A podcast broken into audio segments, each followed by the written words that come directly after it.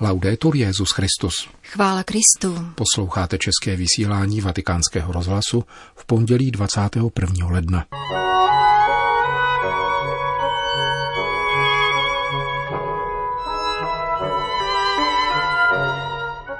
Pravým životním stylem křesťana jsou blahoslavenství, kázal papež František při raním v kapli domu svaté Marty. Papežova návštěva je pro nás požehnáním, říká vatikánskému rozhlasu prezident Panamské republiky. Více než 200 tisíc lidí se ve Washingtonu účastnilo pochodu pro život. To jsou hlavní témata našeho dnešního pořadu, kterým provázejí Milan Glázer a Jana Gruberová. Zprávy vatikánského rozhlasu. Vatikán.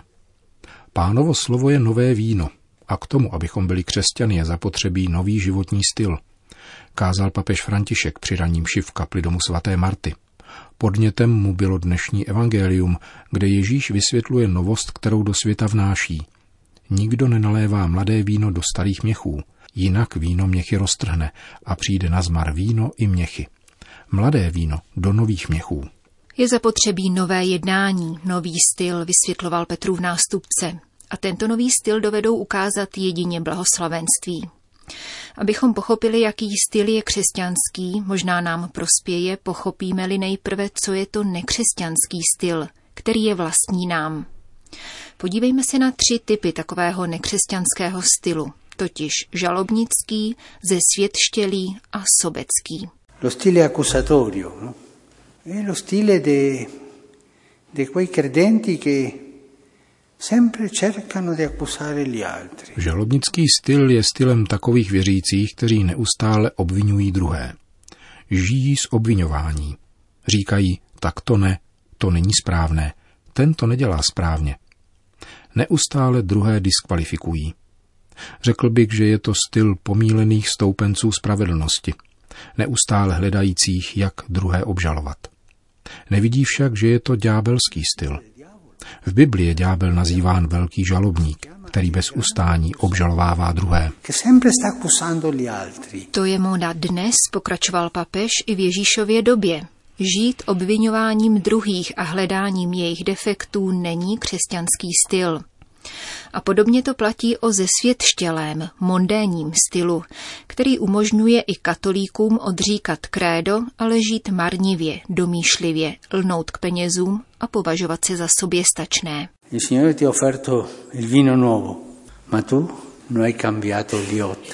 Pán ti nabídnul nové víno, ty jsi nevyměnil měchy. Zesvědčení působí zkázu velmi mnoha lidem.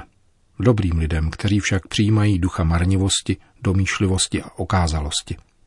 Nedostává se jim pokory. A pokora je součástí křesťanského stylu. Musíme se jí učit od Ježíše, od Madony, od svatého Josefa, kteří byli pokorní. Dalším nekřesťanským stylem, který se vyskytuje i v našich společenstvích, je sobectví, řekl dále papež František. Je to duch sobectví, duch lhostejnosti toho, kdo se považuje za dobrého katolíka, dělá si svoje a nestará se o problémy, nemoci a bolesti druhých. To je pokrytectví, které vytýkal Ježíš učitelům zákona. Křesťanským stylem jsou blahoslavenství, tichost, pokora, trpělivost, láska ke spravedlnosti, schopnost snést pronásledování, nesoudit druhé. To je křesťanský duch, křesťanský styl. Chceš-li znát, jaký je, abys neupadl do žalobnického, sobeckého a zesvědčtělého stylu, čti blahoslavenství.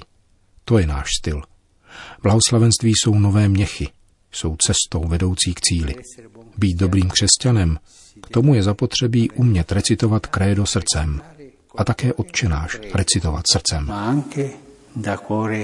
il Padre nostro. Kázal papež František při raním v kapli domu svaté Marty. Vatikán, Panama. Panamský prezident Juan Carlos Varela Rodríguez se spolu s manželkou Lorenou Castillovou a jejich třemi dětmi zúčastnil několika světových dní mládeže. Nyní osobně dohlíží na organizaci obdobné události ve své zemi. Exkluzivní rozhovor s hlavou Panamské republiky vedl korespondent vatikánského rozhlasu Massimiliano Menichetti. Co pro Panamu znamená příjezd papeže Františka? Panamský národ se velmi raduje z toho, že v naší zemi přijímáme svatého otce a zároveň nás naplňuje hrdostí, že si k organizaci Světových dní mládeže zvolil tuto pevninskou šíji, obývanou pracovitými a ušlechtilými lidmi, plnými víry a naděje. A svěřil nám tak velikou odpovědnost. Od roku 2009, kdy jsme se jako země začali připravovat na pětisté výročí založení první pevninské diecéze Santa Maria la Antigua, jsme snili o papežově návštěvě. Tento sen postupně narůstal a mnozí lidé léta pracovali na tom, aby se stala realitou.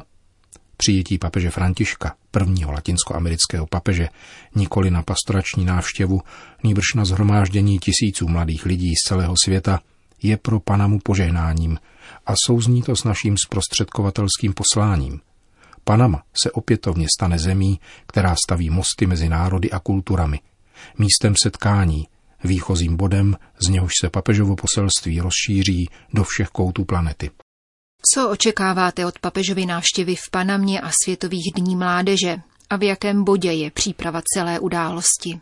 Panama se více než dva roky chystala na to, aby mladým panamcům a mládeži z celého světa zajistila plný prožitek z papežovy návštěvy. Jsme ochotní seznámit vás se vším, co Panama může nabídnout a zejména s tím, co mohou nabídnout Panamci, abyste se zamilovali do této malé, velké země. Mohu vás ujistit, že organizace byla svěřena odborníkům, které k tomu určila vláda, anebo jsou členy místního organizačního výboru. K přijetí poutníků i turistů je vše připraveno. Veřejnost byla seznámena s dopravními plány, zdravotním a případně krizovým zabezpečením. V hlavním městě byla částečně zprovozněna druhá trasa metra a byly posíleny autobusové linky – Byly vyznačeny pěší trasy a všechny další podrobnosti. Jsme tedy připraveni a očekáváme jak papeže Františka, tak všechny poutníky, kteří si přejí poznat naši zemi, kulturu a národ, aby odsud do svých národů přinesli radost z tohoto velikého setkání. Uvedl pro naše mikrofony panamský prezident Juan Carlos Varela Rodríguez, který již ve středu odpoledne oficiálně přivítá Petrova nástupce na mezinárodním letišti Tokumen v Panamě. Spojené státy americké. Největší pro-life manifestace ve Spojených státech amerických a pravděpodobně i na celém světě, již 640. ročníku Washingtonského pochodu pro život, se minulý pátek zúčastnilo více než 200 tisíc lidí, a to navzdory sněžení a mrazivému počasí. Jeho letošní vědecká tématika vyjádřená motem jedineční již od prvního dne, pro life znamená pro science, překvapivě združila v jediném zástupu množství mladých lidí i politiky napříč stranickým spektrem. Republikány i demokraty. Popisuje Frederika Paparelli, která se starala o přijetí poutníků v Národní washingtonské svatyni Jana Pavla II.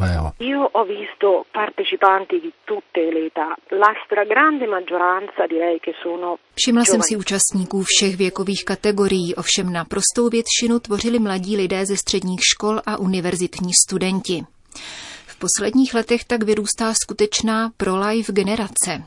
Studenti a mladí lidé přijeli z některých velice vzdálených států.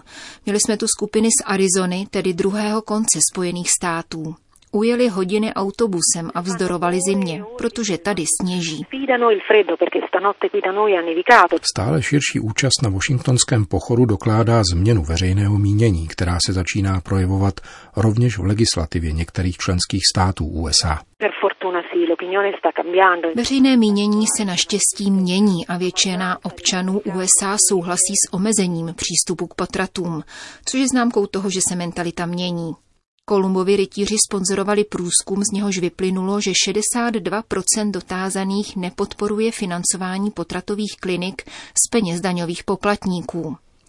Připomeňme, že potrat ve Spojených státech nelegalizoval parlament, nýbrž rozhodnutí nejvyššího soudu a že tedy sedm lidí rozhodlo za celý americký národ.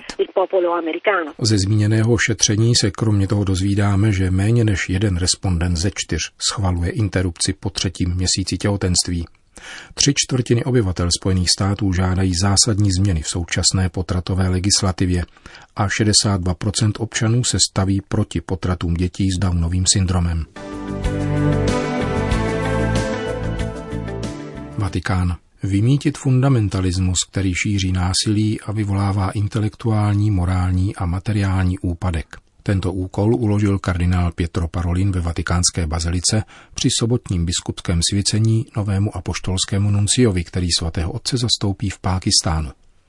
Papižským jmenováním se jim stal 51-letý libanonský kněz Zakia El Kazis, který do diplomatických služeb svatého stolce vstoupil na Prahu tohoto tisíciletí a dosud pracoval na apoštolských nunciaturách v Indonésii, Súdánu a Turecku. Nyní odchází do země, kde nechybí náboženské pronásledování, ale ani určité známky naděje, jako nedávná výzva 500 islámských představitelů k toleranci v souvislosti s případem křesťanky Eishi Bibi. Komise pro mezináboženský dialog a ekumenismus při pákistánské biskupské konferenci kromě toho nedávno zahájila jubilejní rok připomínající osmisté výročí historického setkání Františka z Asízy s egyptským sultánem – Pákistánští katolíci je považují za zlomový bod ve vztazích s islámem a rádi by prostřednictvím nejrůznějších iniciativ navázali či posílili dialog se 30% pákistánských muslimských představitelů, kteří neprojevují nepřátelství vůči křesťanům, informovala agentura Fides. V Pákistánu obrátil se kardinál Parolin v sobotním kázání k novému nunciovi, budeš muset tamní katolickou menšinu obhájit před každým, kdo se bude ptát po důvodech její naděje, ovšem s jemností a skromností, bez agresivity, a pokojně reagovat na veškeré pomluvy tím, že výstižně popíšeš jejich rozhodnutí pro víru. Budeš muset vynaložit pastýřské i diplomatické úsilí, podporovat a posilovat poznávání, setkávání a dialog mezi různými složkami společnosti a náboženskými vyznáními, aby tak vzrůstala vzájemná úcta a pochopení, převážily rizí náboženské hodnoty, povzbuzovala se klidná spolupráce a pokoj a byl vymícen fundamentalismus, který je nositelem násilí a plodí intelektuální, morální i materiální úpadek. Portatori di violenza e generatori di miseria intellettuale, morale e materiale. Nový biskup, který si jako heslo zvolil Petrovu odpověď Ježíši, ano pane, ty víš, že tě miluji, v závěru sobotní liturgie poděkoval svým rodičům. Oni mne přivedli k poznání Boha a byli mým prvním seminářem. Vatikán. V odpoledních hodinách přijal papež František premiéra Etiopské federativní demokratické republiky. Jak zní plný název této africké země se starobylou tradicí, zmiňované Biblí ve starém i novém zákoně. Etiopský předseda vlády Ebi Ahmed, který navštívil Itálii a setkal se s prezidentem Matarelou i premiérem Kontem, rozmlouval asi 15 minut s papežem Františkem. Premiér Ebi Ahmed koná tuto návštěvu v přelomovém okamžiku pro Etiopii, která po 20-leté válce, již si vyžádala tisíce lidských životů, uzavřela mírovou dohodu s Eritrejí. Tento historický okamžik připomněl papež František v letošní promluvě k diplomatickému sboru velvyslanců při svatém stolci. Během srdečného rozhovoru informuje o setkání Vatikánské tiskové středisko, byla konstatována dobrá úroveň vzájemných vztahů mezi Svatým stolcem a Etiopií. Potom byla řeč o probíhajících významných iniciativách na podporu národního smíření, jakož i ku prospěchu integrálního rozvoje země. V tomto kontextu byla také zdůrazněna role křesťanství v dějinách etiopského lidu a oceněn přínos katolických institucí na poli školství a zdravotnictví.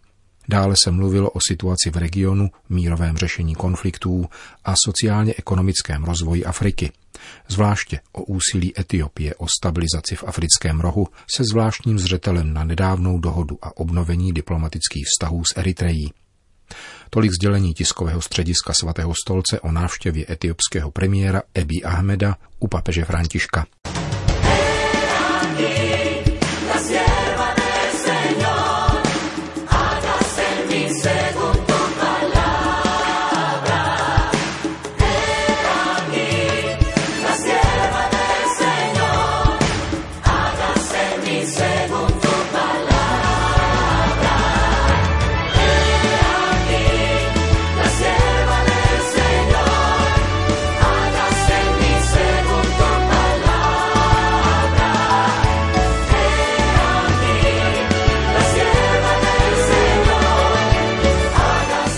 Končíme české vysílání vatikánského rozhlasu. Chvála Kristu. Laudetur Jezus Christus.